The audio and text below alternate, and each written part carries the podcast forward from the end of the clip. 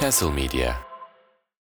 Castle Medya'dan herkese merhabalar. Gölgede ve Güneşte'nin yeni bölümüne hoş geldiniz. Ben Nihat Güven, Onur Özgen ve Fikret Özer'le birlikte Türk podcast dünyasındaki tartışmasız en iyi ses kalitesine sahip olan podcast içeriğinde sizlerle birlikteyiz. Bu kaliteyi ortaya koyabilmek için arabam.com gölgede ve güneşte veya hangi kredi gölgede ve güneşte gibi işbirlikleri yapabilmeyi isterdik açıkçası ama hatta benim kafamda kale kilitten yakın zamanda beklediğim bir sponsorluk anlaşması var abi. Yani çok orijinal bir tanıtım metni var kafamda kale, castle falan. Ama gelin görün ki böyle bir durum olmamasına rağmen içinde bulunduğumuz bu ekonomik şartları zerre umursamayıp koca yürekli podcasterlar bu eşsiz setup'ı kendimiz oluşturduk. Buradan kendimizi tebrik ediyorum. Hoş geldiniz abi Fikret hoş geldin. Hoş bulduk. Merhaba. Onur selamlar abi hoş geldin. Selamlar, hoş bulduk. İlk programda esasen bahsetmemiştik. Ben atlamışım biraz. Ee, ismini Eduardo Galeano'nun unutulmaz edebi eserinden alan bir programın moderatörü olarak programa buna uygun bir giriş yapmak istiyorum ve bugünkü ilk sorumu buna uygun şekilde soruyorum. Valencia'nın kırmızı kart pozisyonuna ne diyorsunuz? Oh di- direkt girdi. Hiç beklemiyorduk biraz. biraz hazırlıksız yakaladık. Abi. Arabam.com'dan anlamalıydık Konya Spor. Onların değil mi? Onların şeyi. Evet Ümraniye abi, Spor bir var bir de ben ikisini karıştırıyorum. O hangi kredi miydi?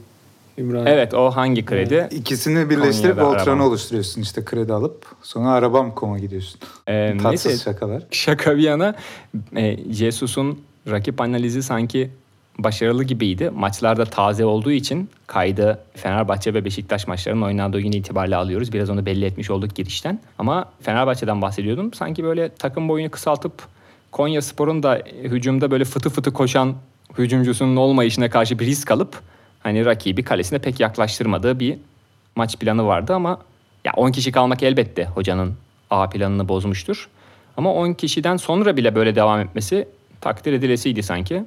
Bir de benim bir ilavem var topu size atmadan önce.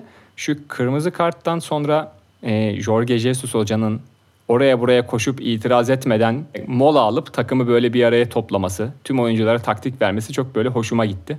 Bunu hoca adına artı bir hanesine yazıyorum kendi zihnimde diyeyim yani gayet böyle sakin bir şekilde tamam oldu bu. Şimdi taktiğimize bakalım gibi bir tepki vermiş oldu.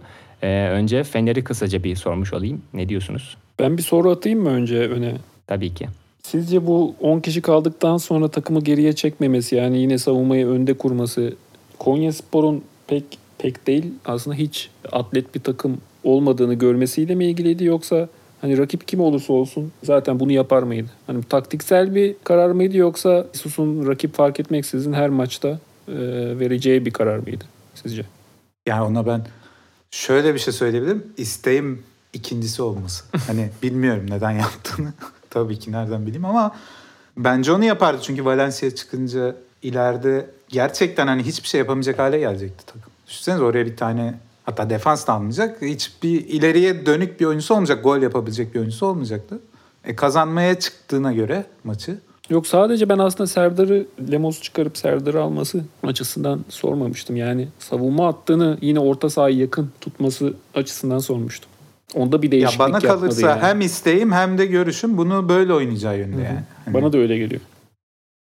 Ee, 10 kişi kalmanın getirdiği dezavantajı da öyle bir götürdü. Aslında garip bir şey oldu. 11-10 iken Fenerbahçe daha iyi oynadı.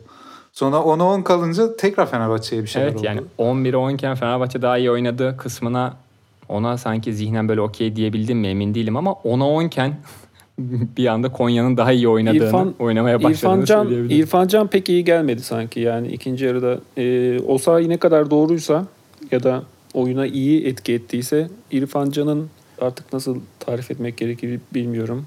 E, lakaytlığı mı demek lazım, vurdum duymazlığı mı demek lazım. O e, iyi gelmedi bence Fenerbahçe'ye. Evet hatta Fikret de e, Türk futboluna dair bütün çalkantıların konuşulduğu efsane WhatsApp grubumuzda bu durumdan bahsetmişti ve özellikle de o lakaytlık veya sahada oynanan oyuna pek odaklanmama konusunda hem Mert Hakan'ın hem İrfan'ın aynı anda oynadıklarında biraz fazla götürdüklerini takımdan bahsetmişti Fikret de. Herhalde o da bu senin yorumunu paylaşacaktır ya. Ya ben çok açık söyleyeyim ikisini aynı anda görünce bir geriliyorum Fenerbahçe. Fenerbahçe bir yavaşlıyor ondan sonra. Çünkü Mert Hakan'ın ya belki alışamadı mı ne oldu bilmiyorum ama Mert Hakan'ın gerçek bir 8 numara gibi oynadığını göremedim. Yani sürekli bir alana kaçıyor. Tamam boş alanda top bekliyor da 8 numaranın yapacağı olay bu mu? Yoksa top neredeyse yani olay neredeyse onu takip etmek. Hani kendi defansına, hücumcularına yaklaşmak sürekli. Topu alacak, topu verecek. Bunu yapacağına ya böyle biraz sağ tarafa o sahaya doğru yaklaşıyor. Eğer Ferdi oradan kaçacaksa sola doğru yaklaşıp top istiyor. Yani ama onun yapması gereken şey bu değil. Bunun bir benzerinde İrfan iler, ileri uçta yapıyor. Şimdi iki tane duran oyuncu var. Bir arka arkaya oynuyorlar. E bütün topları o zaman defans mı alıp yönlendirecek veya işte Arao mu yapacak bütün her şeyi sahadaki? Ya bilmiyorum kötü bir şey söyleyemem tanımıyorum bu insanları hani lakayt falan bana da öyle geliyor bu arada ama ya muhtemelen bir konsantrasyon eksikliği vardı o kullandığı serbest vuruş dışarı attı ya Ferdi'nin bilmem kaç metre ötesine sonra tutup Ferdi'ye bağırdı yani fazla geliyor bana bu tip hareketler. Daha ne yaptın Bence ki o e, insanları pas, bu kadar... verdiği pasın avuta gitmesinden sonra verdiği tepki daha büyük bir sorun. Evet. Aynen. Ama işte İrfan'da böyle bir şey var. Geçen sene de oyundan alındığında olay çıkartmıştı hatırlarsanız. Vitor zamanında. Yani ben hep böyle futbolcu için şey diyorum. Yani ne yaptın? Hani bir, bir noktaya gelir futbolcu. e, Hani büyük takımlarda görüyoruz. Ronaldo'nun bir kaprisi vardır mesela. Onu sahada görürsün. Ama İrfan daha o seviyede bir futbolcu değil ki. Tölere edilebilir ego. Aynen yani İbrahimovic, Haaland. Mert Hakan da öyle. Ö- öbür taraftan bu sefer sol taraftan bir şey kullandı. Orta yaptı daha doğrusu. Direkt dışarıya attı. İçerideki oyunculara ba- bağırıyor. Yani orada 4 kişi 5 kişi haksız sen mi haklısın? Hani o yüzden ben bu ikisi arka arkaya oynadığında bir geriliyorum. Belki çok iyi oynarlar ileride alışırlar. Hani onu bilmiyorum ama iki senedir böyle bende. Yani Konya Spor'a bir tebrikle belki bitirebiliriz. İlk dört maçta gol yemediler bildiğim kadarıyla. Geçen seneki görüntülerine sanki benzer bir yapıda da devam ediyorlar. Ben oyun içinde çok ciddi farklılıklar izlemedim, görmedim diyeyim ama tekrardan tebrikler Konya Spor'a da. Yani Bir önceki güne Liechtenstein takımından toptan yediler golleri. Süper Evet, Lig'e bir şey kalmadı. orada herhalde bir şok hali vardı. Çünkü or görüntü korkunçtu yani. O konsantrasyon eksikliği çok amatör bir takım görüntüsü vermişti o maçta üst üste gol yedikleri Ya umarım sekansta. arada ama Rapid yani Wien'i de elediler yani. Sonradan hani Liechtenstein takımı diye öyle çok da şey yapmayalım. Hor Ama görmeyelim. yok yok ama Gruplara, bence yani gruplara kaldılar sonuç olarak yani. Evet, yani yine de yakışmadı orada yine 3 tanesi kasap 4 tanesi elektrikçi olan takıma kaybetmek. Onu biz Konya'ya yakıştıramadık herhalde. Biraz ondan öyle. gerçekten umarım konsantrasyon eksikliğidir. Yani umursamamışlardır. Umarım biz o kadar kötü değilizdir yani. Yani Konya Spor. İslami dayanışma oyunları e, adındaki dünyanın en tuhaf spor oyununun da bir etkisi vardı. Evet, Berbat zemin- sahada oynamışlardı. Evet, zemin acayip. Keza o oyun hala da sahalarında oynayamıyorlar aynı saçmalık yüzünden. aynı organizasyon içerisinde yapılan atletizm oyunlarının tamamının yanlış süre ölçümü sebebiyle iptal edildiği oyunlardan bahsediyorsun herhalde. Ee, oraya da bir Dünya rekoru kırmışlar. işte evet evet böyle o 34 tane rekor falan kırılmıştı bir günde.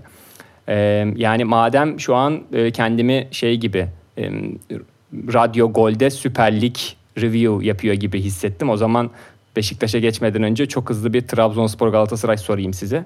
Böyle sanki Trabzonspor'un o nasıl diyeyim temposuzluğunun devam ettiği ve sırf bu yüzden de Galatasaray'ın biraz daha fazla artı şey kendine çıkardığı bir maç oldu gibi böyle dünyanın şey özet değerlendirmesini yapmış oldum. Ama yani böyle çok da nasıl söyleyeyim seyirlik bir maçta değildi. Siz sonrasında bakabildiniz mi? Veya maçı Tek, izleyebildiniz mi? tekrarını izlemeye mi? Yok abi o kadar. Kend- yani ben kendimi seviyorum. Belki, belki senin Abdullah Avcı'ya karşı bakışın bir şeyleri tetiklemiş olabilir dedim Onur ama yok tamam anladım meseleyi. Abd- Abdullah Avcı'ya bakışım derken.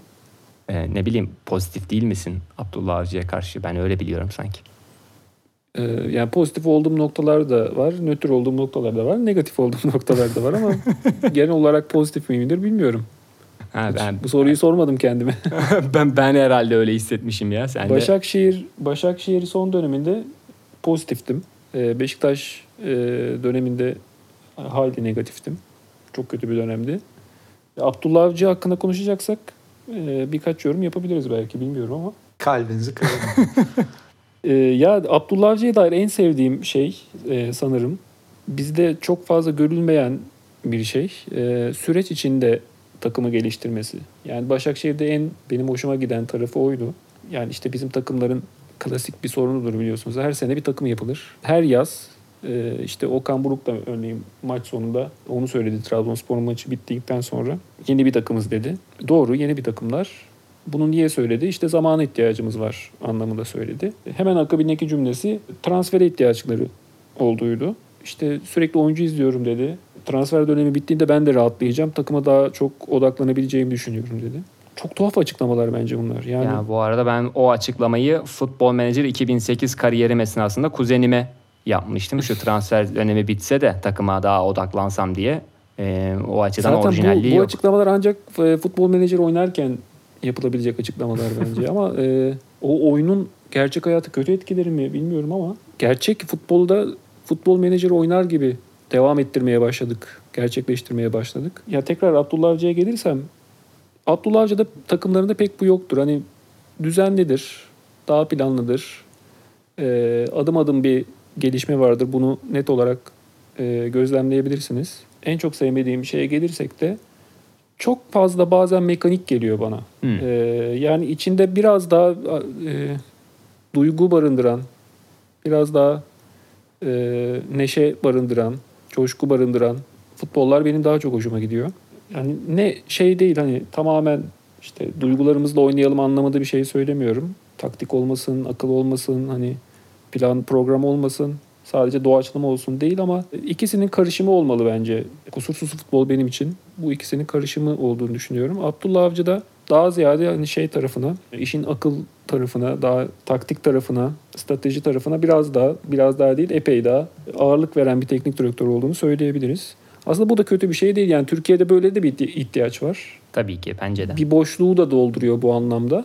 Ama bir şeyler var yani. E, oyununda bir boşluklar olduğunu düşünüyorum. Valla Kafamda Abdullah Avcı'ya dair ne varsa hepsini söylemiş oldun Onur. Yani böylece sana iyi ki pas atmışım diyorum bu konuda içimden. Eyvallah. Şeye, bugüne tekrar dönecek olursak dünkü Trabzonspor Galatasaray maçına dair dediğim gibi çok bir daha bunun üzerinde bir detay aktarmadan orayı noktalayıp hem Beşiktaş'a dönüp Çok Süper kötü bir maçtı yani dünkü maç. Onu E, bir- biraz o yüzden zaten Ben de orayı noktalayabiliriz dedim. Beşiktaş'ta da takımın fiziksel durumunun zaten olumlu sinyaller verdiği ama işte artık neredeyse çok kısa bir sürede olsa klişe haline geldiğini söyleyebileceğimiz set oyundaki yaratıcılığa dair soru işaretleri var. Argümanı da bugün bazı karşılıklar bulmuş olsa gerek. Keza sevgili Şenol Hoca da tabii kendisiyle alakalı değil genel bir şey söylüyorum. O da bir süre daha Trabzon çarşıda esnafla söyleşisine devam edecek gibi görünüyor sanki bugün hocanın sağladığı krediden sonra biraz öyle hissettim. Bazı şeyleri bazı soru işaretlerini yıktı bence hoca kamuoyu açısından söylüyorum. Ee, burada Fikret sen yine o efsane WhatsApp grubunda Pochettino'nun Tottenham'ına benzeyen şeyler var diyordun. Bu herhalde Jetson, Delali, Enkudu'dan öte bir şey olsa gerek. Burada senin hani onların işte Abdullah Avcı sempatizm var falan deyince senin o mesajlarından da Pochettino'ya mı sempatim vardı acaba gibi bir şey yakaladım. Gördüğün gibi çok böyle araştırmacı bir moderasyon gerçekleştiriyorum. O yüzden e, sana da dönmüş olayım. Sen ne diyorsun bir kere öncelikle? Doğrudur. Yani şöyle o Çetin Cem Yılmaz'ın tweetinde vardı. İki kadroyu karşılaştırmış. Futbolcu yapıları çok benziyor birbirine. Yani sahaya dizilişi, o oyuncuların oynama şekli. Orada da işte önde baskılı ilk ilerideki dörtlünün yaratıcılığına kalmış bir oyun vardı. O takımı çok severdim ben. Mourinho öncesi Pochettino Tottenham'ını ama çok da söyleyemezdim. Çok sevilen bir takım olmadığı için o zamanlar. Ben bu arada zaten diğer hani futbolla ilgili tarafını Onur yorumlar. Ve, e, İsmail ilk geldiğinde o ilk iç, iç saha maçında ben açıkçası korktum. Yani ben Beşiktaş'ta değilim çünkü. Beşiktaş bu adamla bu kimyayı tutturursa burada parçalamayacakları takım yok. Ha, ama şöyle de bir şeyi vardı. Çok heyecanlı oldukları için fark da yiyebilirler. Hmm. Çünkü sürekli baskıyla önde oynamaya... Ya böyle düşünüyordum geçen sene ilk maçlarında. O günden beri de hala seyredin. Ben Beşiktaş maçlarını izliyorum. Sampdoria maçından beri Beşiktaş'ın bütün maçlarını izledim. Başka da bir takım yok. Bu sene bu her maçını izlediğim. Ve gerçekten hani ilk 60 dakika diyeyim. Aslında biraz daha az da 60 dakika diyelim. Çok zevk veriyor Beşiktaş oynarken. Sonra bir şey oluyor takıma ama ben bunu o kadar da hani e, karalar bağlanacak bir şey olduğunu düşünmüyorum. İnsanlar bunu konuşurken hep kötü yaptı. ne, O ne işte sence bunun kalan- nedeni abi? Ya çok bariz birinci nedeni bence takım yoruluyor. Hava çok sıcak özellikle Alanya maçında. Zaten 10 kişi kalmış bir takım. Alanya maçında e, o anda hava şeyine de baktım. %87 nem var. E, 40 derece yakın bir sıcaklık var. Oralarda yaşayanlar bilir. Onur da yaşadı. Ben de Mersin'de büyüdüm. Yani o sıcaklık inanılmaz bir sıcaklık. Yani sürekli üstünüze böyle bir çamaşır makinesine sokmuşum gibi düşünün sizi. Onun da içi %85, %90 nem vardır. Hani orada da bir sıcaklık var. Onun içinde top oynamaya çalışıyorsunuz. En başta nedeni budur bence. Çünkü başka türlü şeyi açıklayamıyorum mesela kafamda. Salih neden oyundan çıkıyor sürekli? Şeyden sonra ben de bu arada senin sanki Onur'un sorusunu hemen böyle sahiplenip aklıma gelen şeylerin seninkilerle benzer olduğunu fark ettim. Sanki hoca tartıya bu maçı 3-0'dan 5-0'a götürmekle e, işte atıyorum rotasyon oyuncularını resmin içine sokmak gibi bir kıyas yaptı ve bu kıyasın sonucunda ben Umut Meraş'ı, Kerem'i, Berkay'ı da sahaya atayım.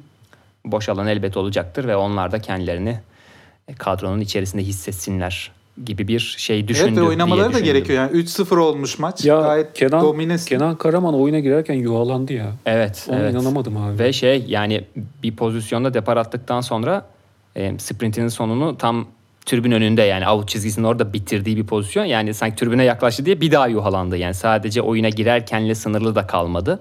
Yani bu nasıl nasıl bir şeydir ben e, yorumlayamıyorum gerçekten. Yani bu herhalde Yani tamam tek geçen sezon evet çok iyi bir sezon geçirmedi ama zaten geçen sezon Beşiktaş çok kötü bir sezon geçirdi.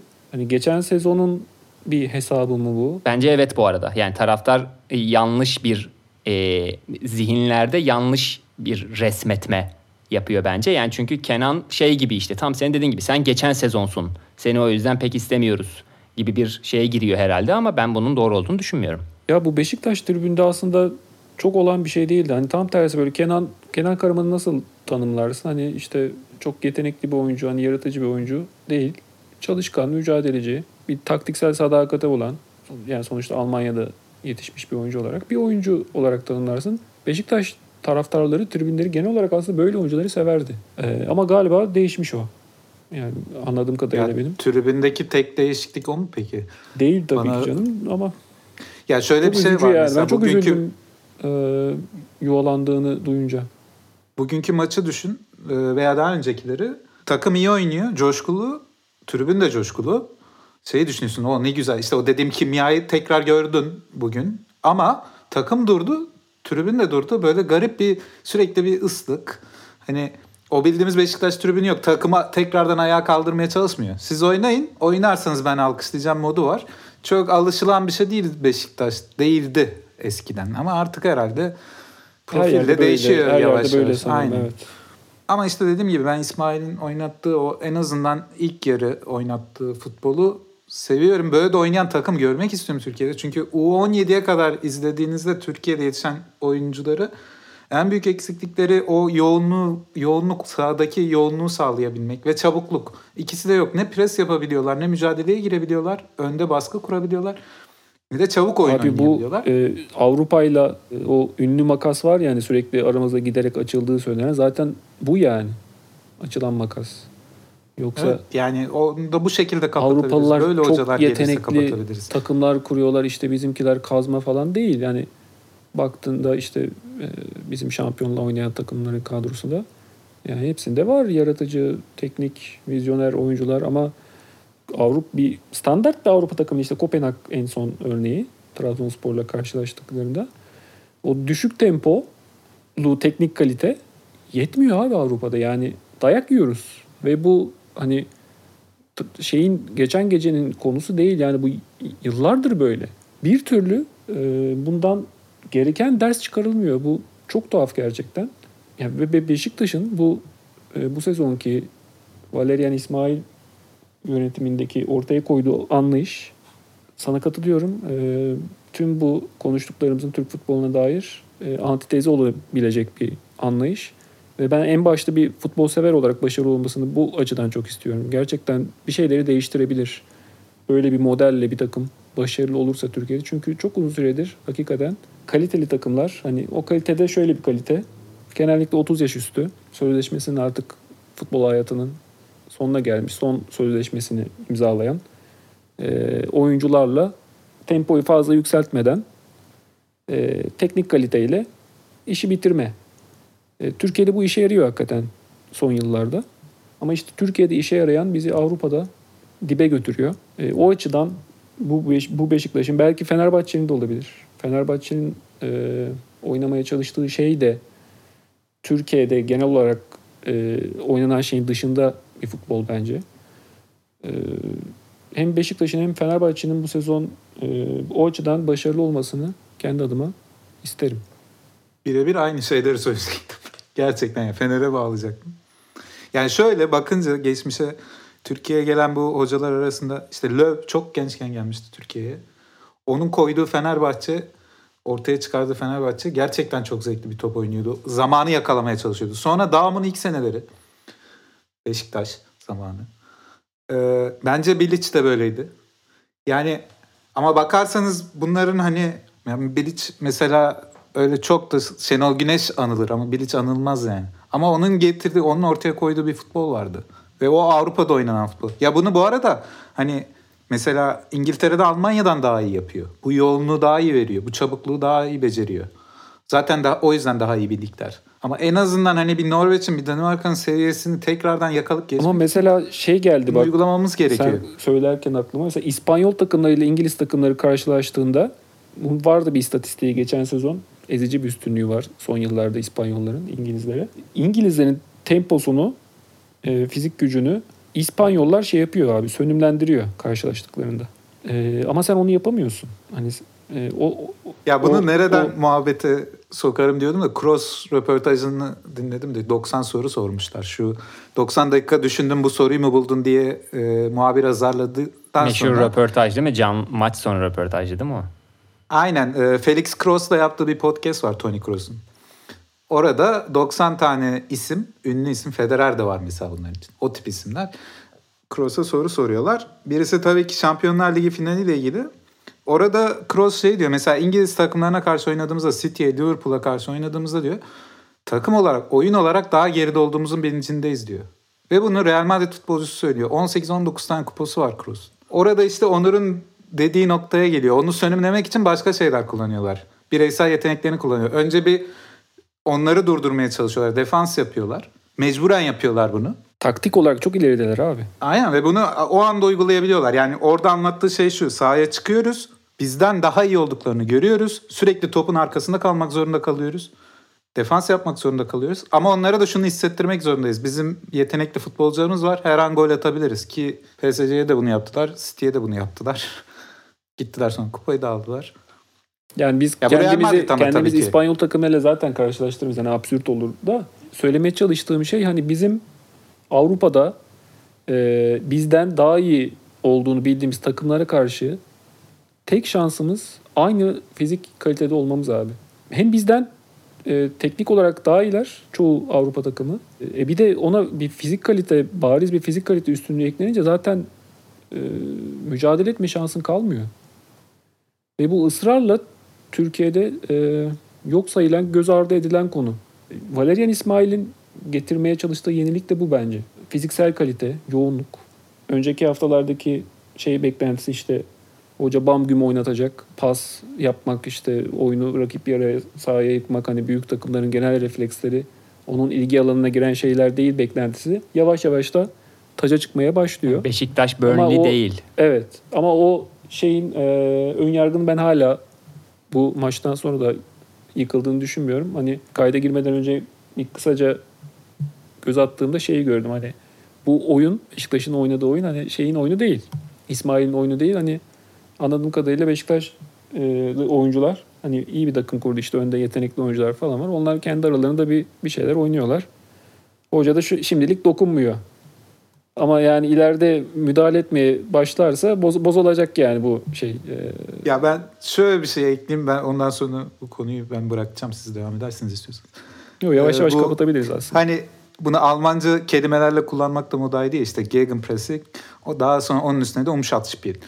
Ee, aslında bildiğimiz önde pres yapıyorsun. Hemen ondan sonra direkt gole gitmeye çalışıyorsun. Bu Almanya'da keşfedilmiş gibi bir akım vardı. Öyle değil ama neyse öyle diyelim. Ama burada yapan takımlar işte Dortmund, sonrasında Leipzig. Bunlar ilk Bunu yapmaya başladığında başka bir şey yapamıyorlardı. Ama bir seviyeye gelmeye çalışıyorlardı. Bunu en iyi şekilde uygulayalım. Maç kazanmaya başlayalım. Sonra zaten takımlar ona göre tedbir alıyor. Ve zaten topa sahip olmak... Aynı şeyi Klopp Liverpool'da da yaşadı. İlk geldiğinde önde pres yapıp direkt gole gitmeye çalışıyordu. E sonra şu anda %60'la 70'te oynuyor Liverpool maçlarını. Topa sahip olma oyunu da var orada bir. Yavaş yavaş onu da oturtuyor. Yani muhtemelen Beşiktaş'ta da böyle olacak bu süreç ama biz hiç bir zaman sürece bakmıyoruz. Bunu doğru oynayanlar şu anda nasıl oynuyorlar? En büyüklere bakıyoruz. Liverpool hani bak büyük takım böyle oynar diyoruz da tamam iyi güzel onunla kıyaslayalım Sen zaten de. onu oynayamıyorsun abi. Ben Zaten ben Türkiye'de o, hani daha. Topa sahip olma oyunu diye tarif edilen şeyin oynanıldığını göremedim şu ana kadar. Hani en e, bence e, zirve örneği Abdullah Avcı'nın son iki yıldaki Başakşehir'di ama onun da başka sorunları vardı. E, üretimde sonuçlandırmada çok ciddi sorunları vardı. Zaten o yüzden e, sonuç anlamında hedefe ulaşamadılar. İşte 8 puan geriden son sezonda Galatasaray geldi şampiyon oldu falan. Ya o oyunu oynamak zaten hani o zirve City'nin oynadığı işte Liverpool'un sonradan dahil olduğu ne bileyim işte Bayern Münih'in işte Fransa'da Paris Saint Germain'in oynamaya çalıştığı şeyi evet burada da büyük takımlar bir baskın dominant futbol oynar. E, bu her lig için e, geçerli bir e, durumdur. Ama e, o topa sahip olma oyunu denen şeyi oynamak için iki şart var bence. Birincisi yüksek bir kalite. İkincisi yüksek bir uyum. Bizde ikisi de yok. Yani yeteri kadar kaliteli değil takımlar. Uyumlu hiç değiller çünkü sürekli bir sirkülasyon var. Bu da en zor şeydir e, toplu oyunun e, gelişimi. Hani topsuz oyunda e, daha e, kısa sürede yol alabilirsiniz. Hani antrenörler bunu hep e, böyle olduğunu söyler.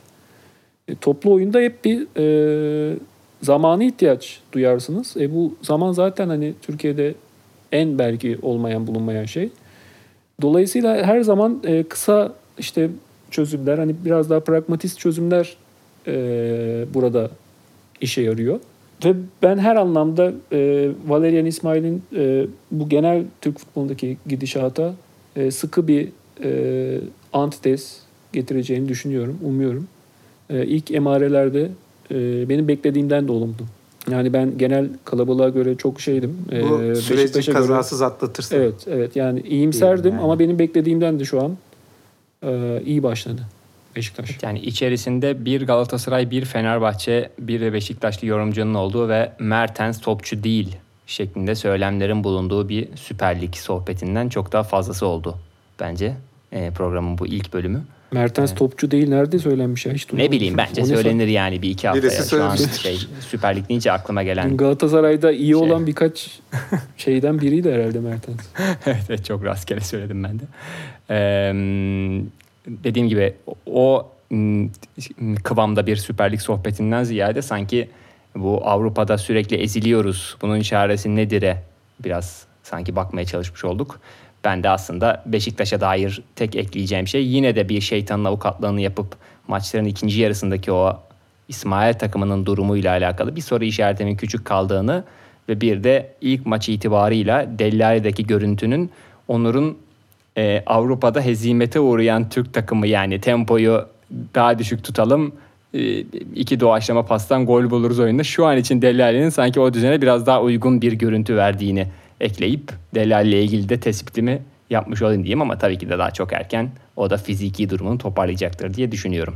Bana burası Delali'ye iyi gelecek gibi geldi. evet, senin Ee, aslında- ilk- Ya şu anda şey modunda İlk ben nereye maçtaki- geldim? Şöyle bir tribüne falan evet evet bakıyorum yani, işte sahaya çıkarken ki işte tribünlerle olan iletişime maç içindeki birkaç görüntüsü falan biraz onu hissettirdi bana.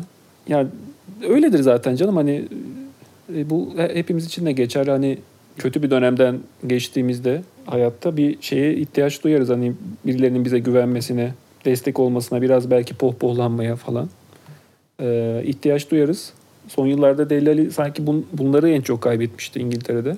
Türkiye o açıdan iyi gelebilir ona. Ya işte Türkiye iki ucu keskin değnek mi denir? Ne denir ona? E tabii. ne olacağı belli. Ya ben e, Enke'nin kitabını belki okumuşsunuzdur. E, Türkiye'ye gelirken bu durumun çok değiştiğini zannetmiyorum. Türkiye'ye gelirken şöyle bir şey düşünüyor. Oraya ya hani um- umut kesilmiş futbolcular gider ya da e, belirli bir yaşa gelmiş. Hani böyle bir imaj vardı. Beni de oraya istediklerine gitmek istemedim diyor Enke. Sonra e, devam mı baskı yapıyor işte o aralar bir baskı geliyor. Geliyor Türkiye'ye ama Türkiye ona yaramıyor. Çünkü zaten ilk maçında 3 tane yemişti herhalde. İstanbul Bir de Spor. kendi aynen. Ee, bir de kendi ruh hali çok iyi değildi. Değilmiş yani kitap. Sonradan yazılanlara göre. Ne yazık ki. Aynen. Ama orada bir şey de diyor mesela e, herhalde aynı anda kimdi? Pierre Van Hooydonk herhalde aynı anda transfer oluyor. Onu o böyle el üstünde tutulup 5 yıldızlı otellerde kalırken falan Enke ev sözü veriliyor. Ev bulunmuyor. Böyle saçma sapan bir otelde tek başına antrenmana gidip geliyor. Zaten depresyonda bir adam iyice çöküyor herhalde. Mesela onun için hoş olmamış. Bir de o kafa yapısı değişmediğini düşünüyorum ben en- düşünüyorum en azından. Buraya gelişi hani çok geri adım olarak görüyor olabilir. Futbolcular Delila'yı da hani bunu daha tam sindirememiş de olabilir şu anda. Türkiye'ye geldim. Ama bilmiyor yani orada da yani Türkiye'yi ben küçümsemiyorum bu arada. Bende böyle bir düşünce yok. Çünkü olan oluyor Gomez gibi. Yani yeniden doğma muhabbeti oluyor Türkiye'de de. Hı. Beşiktaş'ta özellikle son yıllarda daha sık oldu. Yani umarım onda da güzel şeyler olur. Umarım o depresyonda değildir. Yani şu anki ortamı da Beşiktaş'ın onu içine alabilecek bir ortam gibi geliyor bana. Hani neşeli bir ortam var. Hani tribünler bu şeye katılmaya çalışıyor. Bazen hani köstek e, olur gibi olsalar da en azından hani takım iyi giderken sahada işler yolundayken o keyfe tribünler de katılıyor. Bu ortam sanki ona iyi gelebilir gibi geliyor bana. İlk maç onu hissettirdi ama tabii henüz çok erken. Bakalım. Evet buradan e, programın ismiyle kontrast oluşturabilecek bir konuya zıplayabiliriz diye düşünüyorum. E, şaka bir yana programın başında Galeano göndermesi oradaki isim referansından bahsetmiştim. Gölgede ve Güneşte kitabının kapağını açtığımızda karşımıza çıkan not şey oluyor. Bu sayfaları Calleia de la Costa'da karşılaştığım çocuklara ithaf ediyorum. Futbol oynar oynamaktan dönerken yensek de yenilsek de bizim eğlencemiz futbol şarkısını hep birazdan söyleyen çocuklara gibi bir girişi var kitabın. Ee, aslında işte endüstriyel futbol, futbol endüstrisi bunlar zaten kanıksadığımız 20 sene önce bence konuşması çok eğlenceli, keyifli bir konu olan ama artık çok da olmayan şeyler. Ee, son dönemde birkaç tane nişanesi oldu bu işin. İşte bir tanesi Avrupa Süper Lig projesi. Belki daha detaylı konuştuğumuz bir zaman olur. Bunlardan bir diğeri de bence e, teknoloji ve video asistan hakem, video yardımcı hakem var teknolojisi. Ee, burada ilk etapta Onur'a dönerek bu konuyu ya nasıl baktığımızı biraz daha detaylandırabiliriz diye düşündüm. Yani hayatımızı hızla etkisine alan teknolojik gelişmelerden futbolda haliyle nasibini alıyor malumunuz. Ve yine hayatımızın merkezinde yer alan bir adalet arayışı var. Bu da futbolda kendisini daha altı çizili olarak kendisine yer bulmuş oldu aslında VAR'ın gelişiyle beraber. Yani yeterince adaletli mi veya teknolojisi yeterli mi gibi sorulardan şimdilik kaçacağım ben. Ben Onur'a şeyi sorayım. Sence sahaya ne getirdi ve oyunun parantez içinde ruhundan, oyundan ne götürdü? Sen o konuya nasıl bakıyorsun diye böyle bir pas atabilirim. Evet yani e, son yıllarda giderek kendini biraz daha eski kafalı hisseden bir insan olarak e, bana hiç iyi gelmedi öncelikle var. E, ama ben şeyim yani ilk başladığında çekimser olanlardan değilim. Hani bir bakalım yani bakalım nasıl olacak bir görelim diye düşünmedim hiç. İlk geldiğinden beri muhaliflerindenim.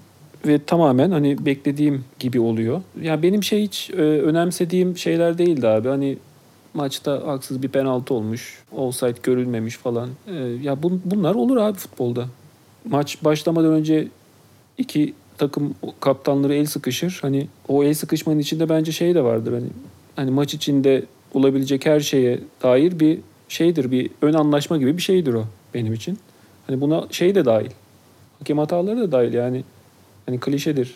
Belki hani futbol hatalar oyunu denir ya bu, bunun içinde neden hakem hataları yok? Sadece hatalı bir pas, ne bileyim bir pozisyon hatası oyuncuların ya da işte teknik direktörün bir hamle hatası mı olacak? Hakem hakemlerin hatası neden oyuna dahil değil? Bence bu soruyu sormak lazım. Dediğim gibi benim hiç önemsediğim şeyler değildi bunlar. Hani neden önemsemediğimi düşününce de aklıma şey geliyor. Çünkü ben bahis sevmiyorum abi. Hiçbir zaman bahisle aram iyi olmadı ve bu VAR'ın varlık nedeni de bence futbola dair bir neden değil. Bahis'in e, futbolda yarattığı tahribat, işte getirdiği değişikliklerin bir sonucu olarak görüyorum. Çünkü oyunla bilgisi yok bunun. Oyunun kendisiyle bilgisi yok. Sonuçla ilgisi var. Yani zaten var nerelerde devreye giriyor? İşte bir golü ilgilendiren işte bir offside pozisyonu, penaltı pozisyonu. E, oralarda devreye giriyor. Yani bir inzibat gibi saha içinde. Bir tür hani mahkeme salonuna çevrilmesi olarak görüyorum ben bunu futbol oyununun, futbol sahasının, futbol alanının. Ve karşıyım. E, sonuna kadar karşıyım ama buradan bir geri dönüş de beklemiyorum ne yazık ki. Yani artık cin şişeden çıktı. Belki hani iyileştirmeler olabilir. Bu saçma sapan offside kuralı işte milimetrelerle bir pozisyonun offside olduğu ya da olmadığına dair yapılan çıkarımlar. Ben onlarda ayrıca hani kesin bir şey karar verilemeyeceğini düşünüyorum ayrıca. Yani çünkü futbol akan bir oyun ve orada bir kareyi durduruyorsun. Hani bu şey olur ya bir post, Twitter'da da sosyal medyada da çok görürüz. Hani bir fotoğraf görürüz bir maç içinde. O fotoğraf üzerinden analizler yapılır uzun uzun. Yani aynı derecede saçmalık bence. Yani bir akan bir görüntünün bir anda durdurulması ve oradan bir karar verilmesi. Yani neye göre o karede durduruyorsun? Bir salise önce veya bir salise sonra da durdurulabilir o şey görüntü. Ya aynı zamanda şey de adil de ol, olmadığını düşünüyorum. Var üzerinden e, verilen hükümlerin çoğunun. Ya zaten yani futbol adil futbol bir oyun değil zaten. Futbol adil bir oyun değil abi. Şeyi yani futbolda mutlak yani. bir adalet arayışı her Adil olsa o zaman hepsi evet, aynı yani bütçeyle futbolda oynasın. mutlak yani. bir Hani adalet arayışı da adaletsiz bir şey bir yandan. Hani şey denir ya hani hayatın aynısın gibidir hani futbol. Evet abi hayat da adil değil çünkü ve futbol da değil. Bunu böyle kabul etmeli, böyle sevmemiz lazımdı ama ne yazık ki kaybettik. O, o mevziyi kaybettik. Yani aslında ben Onur'a pas atarken... Çok romantik şeyler söyledim büyük ihtimalle çoğu insan için ama.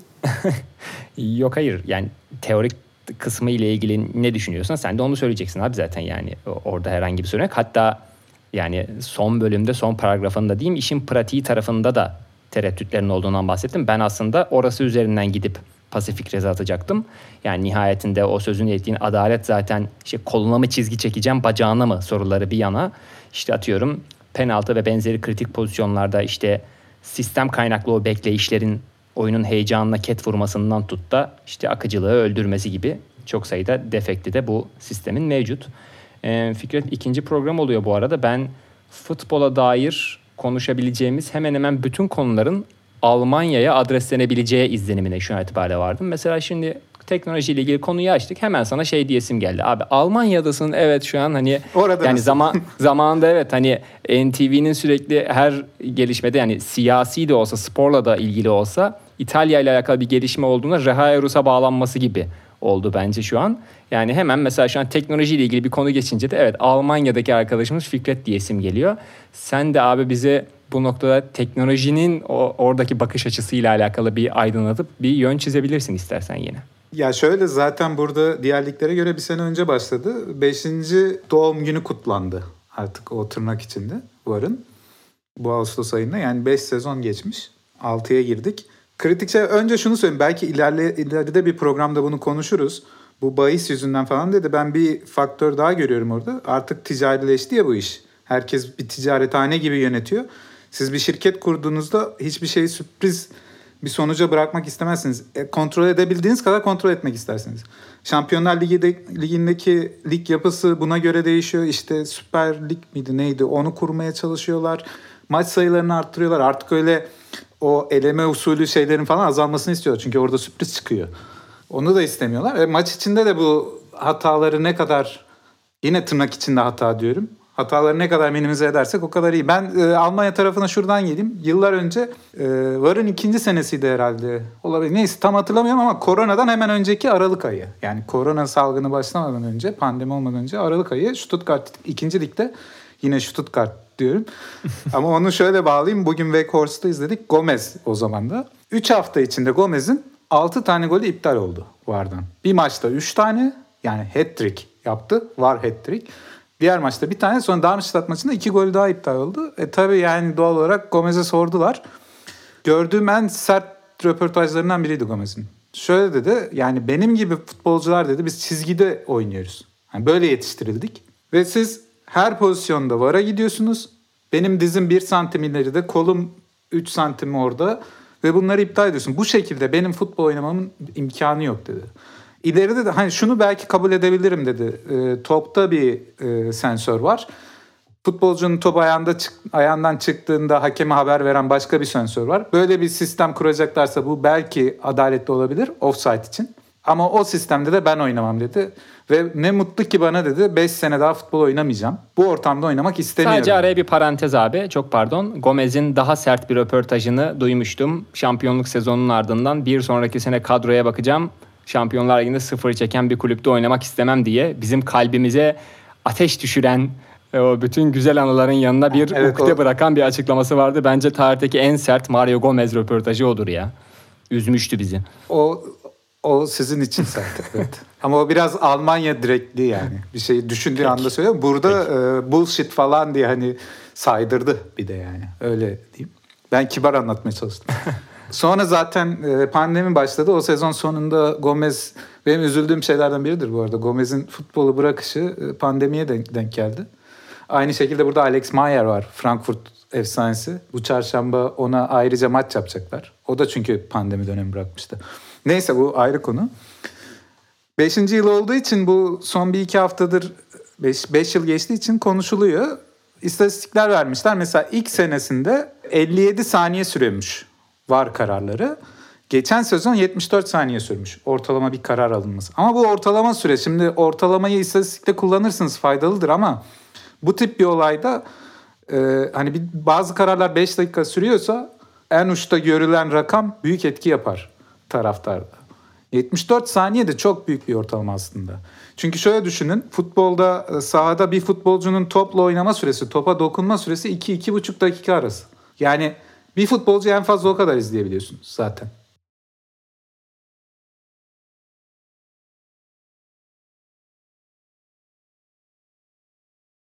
...74 saniyeyi öyle kıyaslayın. Mesela e, bugün Sivaslı futbolculardan 74 saniye topa dokunmayan vardır. hani e, o süreyi öyle yapın kafanızda. Diğer bir rakam e, yine ilk senesinde 111 karar verilmiş varla. Bunun 19'u yanlışmış. 116 karar geçen sezon. 6'sı yanlışmış. Bu da e, iyi bir rakam gibi gözüküyor ama sen teknoloji getirdim diyorsun. Her şeyi adaletli yapacağım diyorsun. Hala hata yapıyorsun ve bazı hatalar 3 puana sebep oluyor. Yine o ufak marjinler büyük e, sıkıntılara sebep oluyor. E, bir iki şey daha söyleyip tekrar topu size atacağım. bir iki alıntı. Deniz Aytekin geçen sene, geçen sezon yılın hakemi seçildi. 200. maçına çıktı falan. Onunla bir röportaj yapılıyor. Ee, hız yerine doğru olsun ben bunu tercih ederim diyor.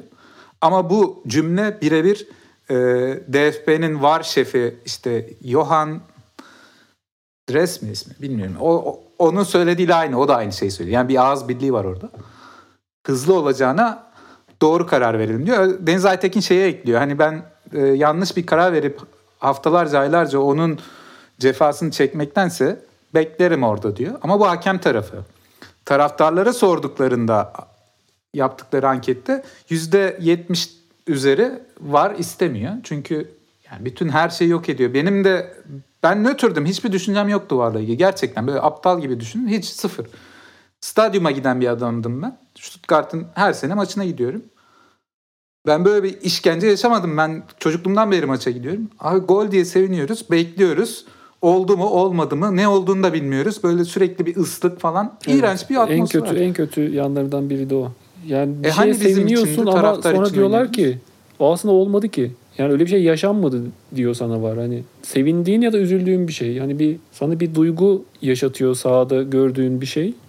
Bir de Ee, şöyle bir şey değil ki öyle bir şey futbol. olmadı. Yaşanmadı yani. Onu at kafandan. Tribün şöyle bir şey değil ki ben e, komutla sevinmiyorum ki orada. Tamam şimdi sevinebilirsiniz dediklerinde hadi alkışlamıyor ama var öyle yapıyor. Aynen. Tamam gol oldu hadi sevinin diyor. Seviniyorsun. Hani e, taraftarlar bunu istemiyor. Bu arada ilginç bir şey var. Onur da demin e, bu işin değiştirmesi hani ekler gelirse belki daha düzgün olabilir mi? Burada da şöyle bir teklif var. Bu futbolculardan gelen bir teklif. Profesyonel eski futbolcu veya antrenörün var odasında olmasını istiyorlar. Futbolcular. Yani buradan da şeyi anlıyoruz. Siz bizim burada ne yaptığımızı bilmiyorsunuz demek istiyorlar aslında. Bana bana o mesaj öyle geliyor yani. Başka da aklıma gelen çok da bir şey yok. Schalke büyük tepki verdi. Schalke'nin sportif direktörüyle konuştular. Niye bilmiyorum özellikle onu seçtiler. Yine Onur da söyledi hani bir mahkemeye döndürüyorlar ya olayı. Oraya bir tane dedektif atamışsınız. Dakikalarca ekranda bir şeye bakıyor. Ondan sonra bizim ne yapıp yapamayacağımıza karar veriyor. Sinirlenmiş adam yani. Yani hakemin sahadaki hakemin de bir şeyi yok bu arada. Ee, Aynen sonra da zaten bunu ekliyor yani. Hakemin otoritesi. O zaman kaldıralım mı hakemi? Yani onu da yapabiliriz herhalde. Ya bilmiyorum belki de oraya doğru gidiyordur. Yani kendi en büyük manifestosunu ki bu hatırladığım kadarıyla minimum müdahale ile maksimum faydaydı varın gelirken ki biz bunu söylüyoruz dediği o şeyi mottosu diyeyim. Bunu tam olarak bu işte 5. yaş gününü kutladığı bu günlerde pek gerçekleştiremediğine de dair Fikret'in bahsettiği veriler bence kendi içine çarpıcı. Zaten teoride Onur'un söylediği gerekçeler gayet geçerliyken uygulamada da eğer durum böyleyse o zaman burada soru işareti bayağı mevzunun göbeğinde oturuyor. Ben de bir kısa bir alıntı da yapayım yine Fikret konuşurken aklıma geldi. Ee, sevgili İbrahim Altınsay'ın The Blazer Türkiye'nin e, son sayısı olması lazım. Üçüncü sayısında bir yazısı vardı varla ilgili bir eleştiri yazısı. Tamamını okuyabilir dinleyenler, okumayanlar varsa tavsiye ederim. Müthiş bir yazı. Oradan kısa bir e, bölümü okuyacağım. Diyor ki e, var oyuna ve dolayısıyla siz maçı izleyenlerin o sıradaki hayat süresine pervasızca müdahale eden bir polis gücü gibi gol sevincinizi ya da üzüntünüzü iptal edebiliyor. O anların önemi yok onlar için. Sahaya çıkıp oynamayı ya da bu durumda koşup ter dökerek hakemlik yapmayı gözü kesmeyen bir kifayetsiz büyük birader var. Maçı bölüp parçalayan ve sizin için kurgulayan kerameti kendinden menkul bir otorite. Dahası hafızanızı silip başka bir gerçekliği size zorla kabul ettiren bir mutlakiyetçi. Oysa futbol bir oyun, bir buluş, bir kurmaca, iradi bir eylem. Nesnel hayatla ve gerçeklikle bir ilgisi yok. Futbol hiç var olmasa toplumda hiçbir şey eksilmeyecek. Ortada bir sözleşme var ve futbolculardan bu kurallara uymaları, hakemlerin de oyunu bu kurallara göre yönetmeleri isteniyor sadece. Basit olduğu için her oyunda olduğu gibi oyuncuların bu kuralları esnetmeleri, hatta Güney Amerika futbolunda olağan kabul edildiği gibi çaktırmadan kural dışına çıkmaları da oyunun doğasında var. Önceleri çalım atmak da etik olmayan kural dışı bir hareket sayılmış. Ama sonra oyunun seyir zevkini arttıran bir özellik olarak kabul görmüş. O güzelim deyimin söylediği gibi rakibe ve kurallara çalım atabilirsiniz. Yeter ki rakibe tekme atmayın diye bir alıntı. Güzel. Burada kapatır Ee, mıyız? Çok ya güzel bence kapanış oldu. Söylenebilecek e, her şeyin söylendiği bir yazı. Tamamını tekrar e, okumasını dilerim herkesin.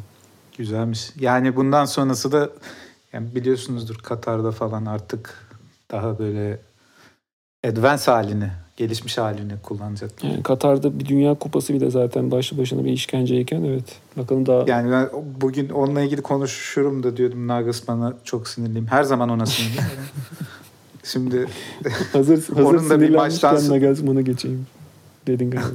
ya şöyle şuradan geçeceğim ona. Onun bu teknolojiden geçeceğim ya. O da şey diyordu futbolculara kulaklık verelim ben buradan sesimi duyuramıyorum. Nagelsmann Yani- bana kulaklık versin lütfen. Kulaklığım çok iyi değil.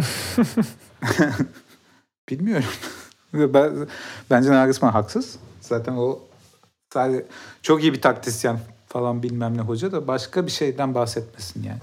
Abi bu da işte bu e, yeni anlatı işte futbolda her şey hocalar üzerinden dönüyor ya onun bir parçası işte. Hocaları da çok hocaları da çok pohpohlamamak lazım yani. Onun da biraz şirazesi kaydı yani bence. Çok kısa oraya girmek istiyorum. Yani şöyle Gladbach'a puan kaybettiler. Her sene de kaybediyorlar. Yani Bayern'in başına en bela olan takım Gladbach. Ligde de bir tek onlar var. Ve 10 senedir şampiyon olan bir takımın hocasısın.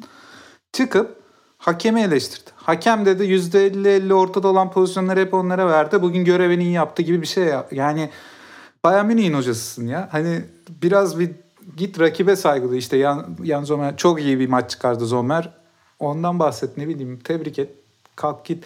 Sert oynadılar diyor. 20 tane faal yaptılar en azından. Ya ne- dokunmadan mı oynansın bu oyun? Oraya ve bunu ilk yapan hoca da değil. Almanya'da bu çok yapılıyor ve artık Almanya futbolu o kadar temassız, o kadar şey bir hale geldi ki sıkıcı bir halde. O yüzden Union Berlin fark yaratıyor. Temaslı yoğun futbol oynuyorlar. Haftaya da Bayern Münih oraya gidiyor. Valeria, Valerian İsmail futbolu diyebilir miyiz? Hangi Union Berlin'e mi? Aynen. Union Berlin Onun biraz daha gelişmiş hali. Union Berlin ama bir de kalitesi Beşiktaş kadar yüksek değil bu arada. E tabii canım yani. Yani bireysel kaliteleri Yoğun- ama yoğunluk oyun açısından kalitesi evet, yoğunluk açısından diyebiliriz. Çok iyi futbol oynuyorlar. Ben çok seviyorum yani. Özellikle BK bu sene benim dünya futbolunda hani favori oyuncularımdan o kadar seviyorum yani. Evet. E, teknoloji ile alakalı konulara değinip e, programı bitirdiğimiz bu son bölümde İbrahim Altınsay'ın bu anlamda derdini çok iyi anlatan sözleriyle programı kapatacakken Fikret'in ben de teknolojiyle ilgili bir şeyler söylemek istiyorum deyip Nagelsmann'a olan kişisel husumetini burada dile getirmesi e, gayet bence tutarlı ve verimli oldu diye düşünüyorum. Çok üzülmüştür o da şimdi. Abi istersen bir de Almanca söyle söylediklerini. Olur. O zaman bu haftalıkta bizlerden bu kadar diyelim efendim. Ee, gelecek hafta yeni bir Gölgede ve Güneşte bölümünde görüşmek üzere. Hoşçakalın diyorum. Görüşürüz. Görüşürüz.